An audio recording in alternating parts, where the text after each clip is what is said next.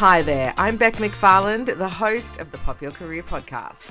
As a career coach, I'm most passionate about helping my clients to discover their own personal flavour of career fulfillment. In this podcast, we're going to be exploring ways that you too can feel more fulfilled by your work. So strap yourself in, get ready for the ride. The tips around here are fast and in abundance. Hello, hello. It is Bec McFarland here, helping you to do better and be better in your career. Today, I am talking to you all about soft skills and how to communicate them. So, what we're talking about is a little way that you can start to break down your soft skills so that you can communicate them more effectively and confidently in your resume, cover letter, selection criteria, and even in your interview. But before we dive into that, I thought I should really clarify for you what is a soft skill and why they are so important. So, when we're talking about your soft skills, these are more like your personal qualities. So, as opposed to hard skills, which are skills that you can typically measure and mm-hmm. define and get like training on, they're more technical, they could be job specific knowledge. You learn them through education, formal training, hands on experience, and they tend to be things that you can like measure. It's a little bit more black and white, like you've either got a hard skill or you don't. That could be, you know, using a specific type of software or technology. It could be financial skills, specific skills that are related to your job. Things like sales and marketing, social media management, research, analysis, risk management, auditing, governance. Those skills where it is a little bit more clear. So, as I said, the soft skills are more like personal qualities. These are like the people skills, really. Things like leadership, emotional intelligence, communication, negotiation, relationship building, stakeholder engagement, all of those types of things, right?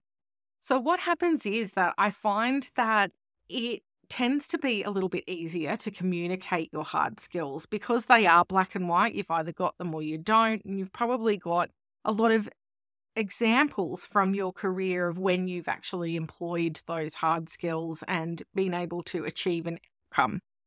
In terms of the soft skills, though, I think it can become a little bit more difficult to communicate them because they could be seen as being a little bit wishy washy. It is a little bit more difficult to describe when you've used those soft skills and done something well.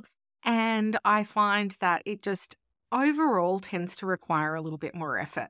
What can happen as a result of this is that a lot of people forget to talk about their soft skills when it comes to an interview, or they just aren't as strong when it comes to articulating them. And what can really happen in this case is that it can lead an employer to believe that you've got exceptional technical skills and that you're a really great operator, but they may end up having some concerns about your interpersonal skills, the way that you relate to other people, the way that you work as part of a team, the way that you do things like innovation and continuous improvement also, you know, those other personal qualities that we take for granted, things like the honesty, the integrity, time management, productivity, punctuality, all of that kind of thing all falls under your soft skills.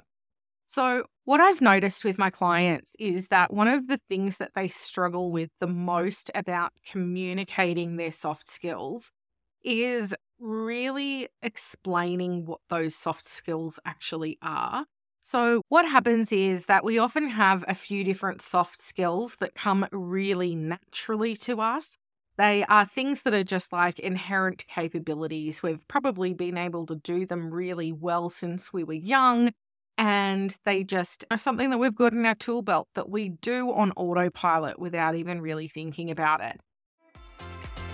This episode is brought to you by the Career Clarity Quest, my absolutely free seven day program which is designed to support you in getting so much clearer about your next steps. Find it at popyourcareer.com forward slash quest.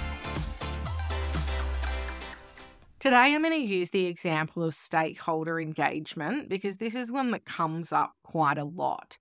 So, when you've got stakeholder engagement, for example, as one of your key soft skills, it's something that you are able to do and that it contributes to the outcomes that you're able to achieve in the workplace. What I find is that you tend to just go about doing stakeholder engagement without ever really stopping to think about what the steps are that are involved in that.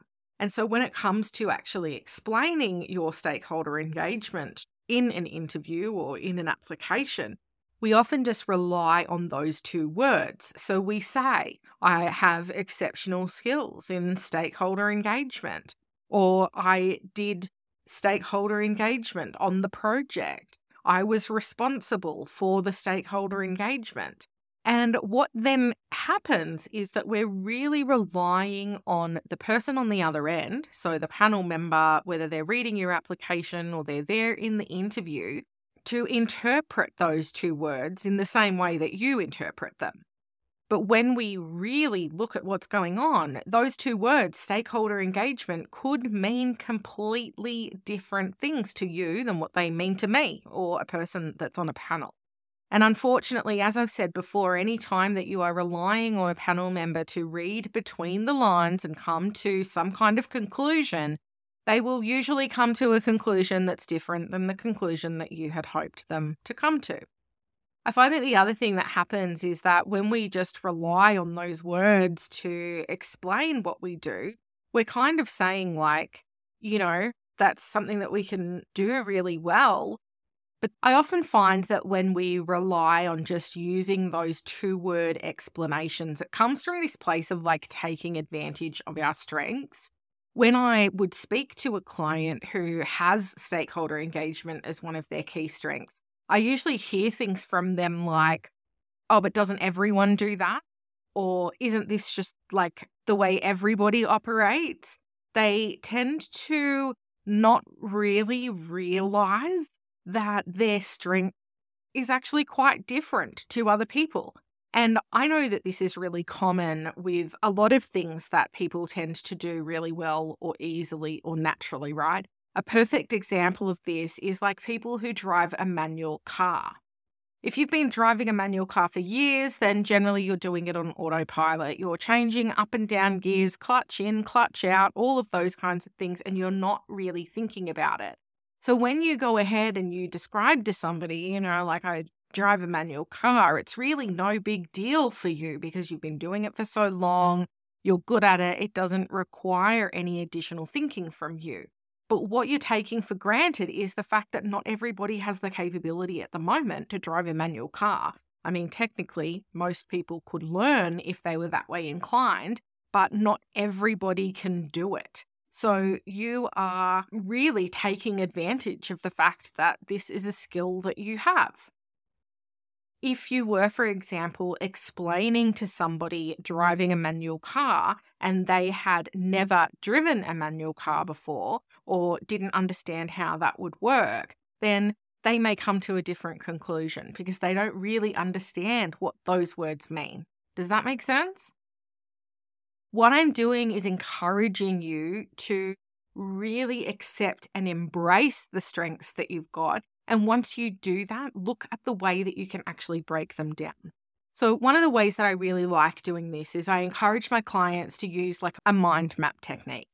What I would do in this instance is I would put those words stakeholder engagement on the middle of the page and I would start to bounce out ideas of like, what does that actually look like?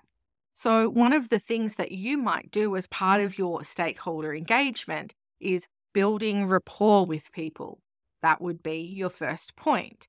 Another thing could be that you have a strategy for following up with people regularly to maintain the relationship, right? That could be another point. Now you can see that with both of these suggestions that I have provided, that each of those we could actually go into a little bit more detail as well, okay? So, something like building rapport for somebody who doesn't have stakeholder engagement skills or that isn't one of their strengths, they might hear those two words and think, oh, building rapport, like what, what the hell does that mean? And so you might then break that down into further detail and talk about the fact that When you're building rapport with somebody, you may maintain good eye contact with them. You may mirror and match their behavior or their voice tonality.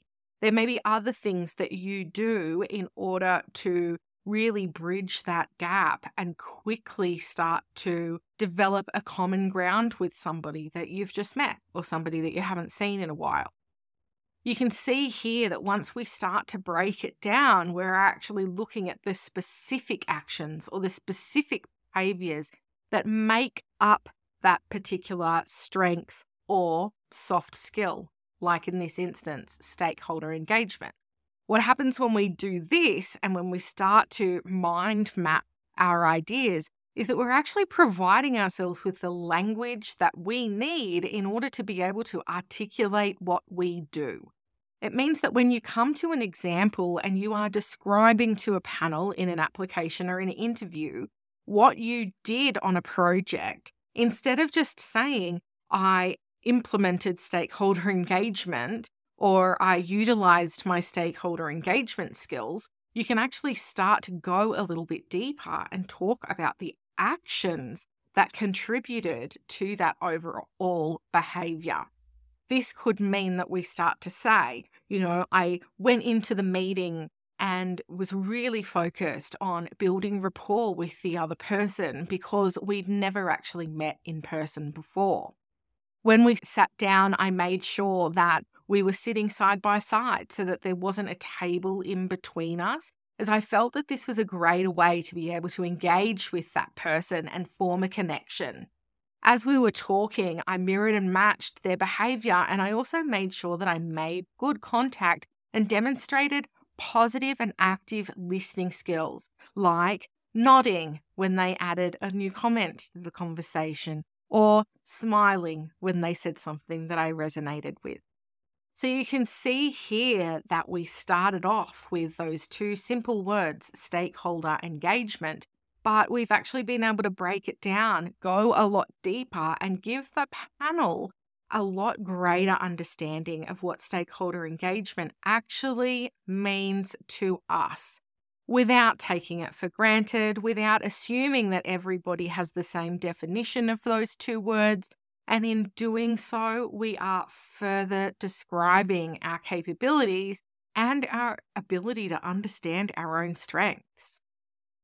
As I said at the beginning of this episode, it is really, really common that people leave out their soft skills or they don't go the extra mile when it comes to selling their soft skills in an application or an interview. But I'm hoping that this idea gives you a little bit of food for thought and prompts you to spend a little bit of extra time next time you're preparing for an interview in thinking about what your soft skills are. What are those strengths that you bring to the table, and how would you describe them to a layman or somebody who doesn't have this as one of their own core strengths?